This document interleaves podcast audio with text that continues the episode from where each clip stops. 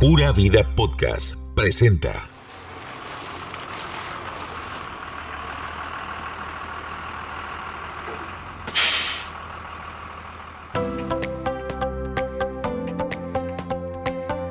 La iniciativa Chepe se baña de la Fundación Promundo llegó a la capital de Costa Rica para darle dignidad a la población habitante de calle que es invisibilizada por sus adicciones y estilo de vida. Ese proyecto que dona gotas de vida está creciendo. Inició en los parques con duchas en toldos y ahora tienen nuevos emprendimientos y proyectos. Esto es Chepe se baña, el podcast con Mauricio Villalobos. Hola, soy Mauricio Villalobos de Chepe se baña y este es el podcast que dona gotas de vida. En el capítulo anterior tuvimos invitada a la doctora Chávez hablando sobre el tema la unidad de intervención callejera de Chepe Cebaña. Fue un programa apasionante, así que decidimos tener el segundo capítulo, así que no se vaya, esto es Chepe Cebaña, el podcast.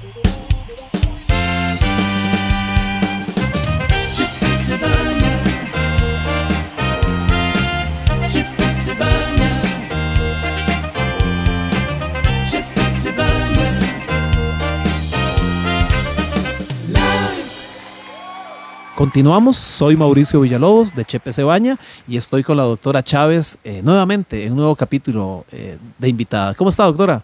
Muy bien, muy bien. Buenas noches a todos. Doctora, decidimos hacer un, un, segundo capítulo de la unidad de intervención callejera porque es un programa, un tema apasionante para todos nosotros.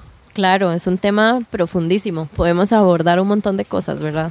Podemos contar muchas experiencias, muchas historias, todo. Tenemos eh, ya más de 100 historias que podríamos contar y que tenemos documentadas totalmente. Sí, Mau, bueno, ha sido un trabajo durante todo este año eh, bastante grande. Lo que hemos logrado ha sido espectacular, ¿verdad? Al principio no teníamos idea de lo que íbamos a hacer y, realmente como hemos podido documentarlo todo, ha sido muy satisfactorio, ¿verdad? Ver todos los resultados y todo lo que hemos logrado durante este año. Tengo una historia, Doc, que la tenemos reciente. Eh, pasada las 9 de la noche, una noche húmeda, oscura, en algún lugar de Alajuela, en medio de la oscuridad, de, prácticamente cruzando la montaña eh, en, los vehículos, buscando una persona en una cueva, que nos hicieron los reportes, eh, nosotros con los equipos de bioseguridad, perdidos en ese lugar, el güey se, se, descontroló y nos perdió, así que no sabíamos por dónde andábamos, buscando una persona que tenía demasiados años de vivir en una cueva en abandono, mentalmente perdida, bajo la lluvia, en la cueva, yo no me puedo imaginar esta persona, eh, la imagen, ¿verdad? En la oscuridad, sin nada y postrada en esa cueva, en medio del follaje, muy cerca de, muy cerca de un río. Y, ahí nos metimos ese, ese, viernes, creo que fue un viernes. La doctora Chávez, el productor audiovisual, eh, Fran, el, el, chofer de, de, la microbús, y iba yo. Cuéntanos un poquito, doctora, de esa experiencia. Claro. Eh, bueno, recuerdo que ha sido el lugar más húmedo en el que he estado, esa cueva. Frío, húmedo, ¿verdad? Fue difícil, súper difícil el acceso. De hecho, había que subir como, como un monte y había que subir y era súper peligroso el acceso. No había nada de luz, nada. La luz que teníamos era la del celular. Entonces no veíamos realmente casi nada y cuando ya logramos conversar, ¿verdad? Con la persona. En ese momento nos da la autorización de ingresar a su cueva.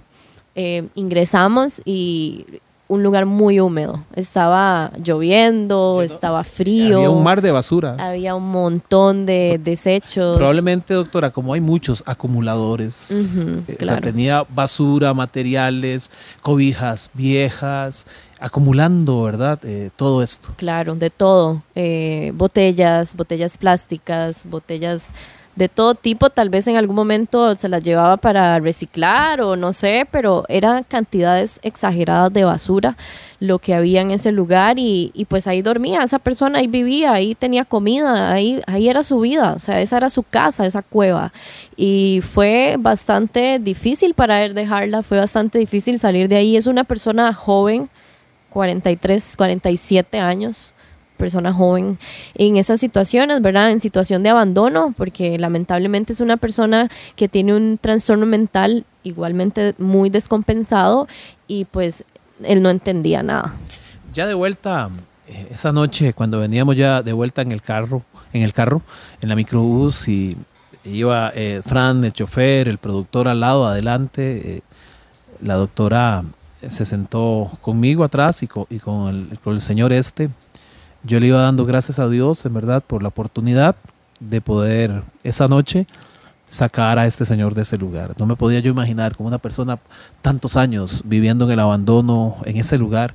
Y, le, y ahí le dije, le, pedí a Dios, Señor, dame más oportunidades de seguir sacando personas con este, con este perfil, con estas características, que en este momento se encuentran tal vez, no en la calle, pero tal vez se encuentran en una casa solos, abandonados, eh, que nadie los visita y ya son adultos mayores. Y, le pedí al cielo, en verdad le rogué al cielo que me dé la oportunidad, que nos hagan más reportes, que nos dé un poquito de más recursos, más tiempo para poder, porque aquí en el lugar que estamos estamos de aprestado.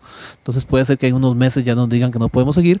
Pues ahí le pedí a Dios que nos ayude con un lugar para poder seguir con este proyecto, ¿verdad? Eh, no importa lo que pase o, lo que sea, pero que nos permita seguir ayudando, interviniendo, acompañando, localizando a estas poblaciones, ¿verdad? Para poder direccionarlas, ya sea a hospitales, a clínicas, a hospitales psiquiátricos, a, programas de CONAPAN y que podamos eh, estabilizarlas, doctora, aquí en, el campamento.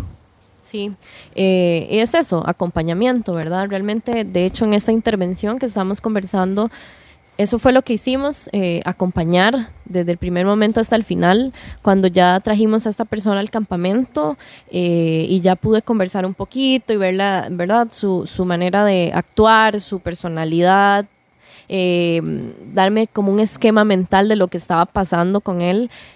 Inmediatamente nos dimos cuenta que no podíamos contenerlo aquí, este, no teníamos las herramientas necesarias, el equipo necesario y era una persona que ocupaba estar en, hospitalizado, ¿verdad? Entonces nos fuimos para el hospital, vino acá, comió, se bañó, lo llevamos con ropa limpia, con, mejoró un montón su aspecto físico, por supuesto, y nos dirigimos al, al, hospital, al Nacional Psiquiátrico, y pues ahí nos quedamos, Mau, con él hasta tarde, hasta la noche, hasta que lo atendieran. No podíamos dejarlo nada más ahí, ¿verdad? Y, salir de responsabilidad porque jamás, la, la, idea es acompañarlos hasta el final. Y ahí me quedé con él toda la noche esperando que nos atendieran y ya cuando lo atendieron, ¿verdad? Conversar con los médicos, contarles también desde mi experiencia, contarles todo lo que estamos haciendo para que nos brinden la ayuda. Y por dicha, eh, el Hospital Nacional Psiquiátrico nos, nos ha brindado muchísima ayuda. Y, eso gracias a las instituciones, porque en este caso fue el hospital eh, psiquiátrico. Hay veces es el, San Juan de Dios, hay veces son albergues de larga estancia, hay veces con Abdis, que es para personas con problemas, con una discapacidad o problemas de movilidad. Entonces, no, es imposible realizar estos proyectos, doctora, sin la coordinación y el apoyo de mucha gente, organizaciones, ONGs, gobierno local, ¿verdad? Todo eso. Entonces, muchas gracias, doctora, en verdad, por este año de trabajo, muchas experiencias con la unidad de intervención callejera y también imposible realizarlo sin los voluntarios que siempre estamos necesitando. Y si usted quiere ser voluntario del proyecto, puede meterse ahí al Facebook de Chepe Cebaña y, y escribirnos ahí por inbox o nos puede enviar un mensaje por WhatsApp al 8708 8911. 8708-8911. No se olvide de visitar la tienda solidaria todos los días de, de 10 de la mañana a 7 de la noche en Multiplaza Escazú, ahí muy cerca de la zona bancaria, en la quinta etapa. Y también mirarnos, conocer los proyectos en Chepes, eh, por Chepe Cebaña Live todos los domingos a las 8 y 30 de la noche. Muchas gracias, doctora. Gracias por este maravilloso trabajo que, que ha realizado junto con todo el equipo. Y gracias a toda la gente que siempre nos sigue aquí en este podcast, que es un podcast que dona gotas de vida.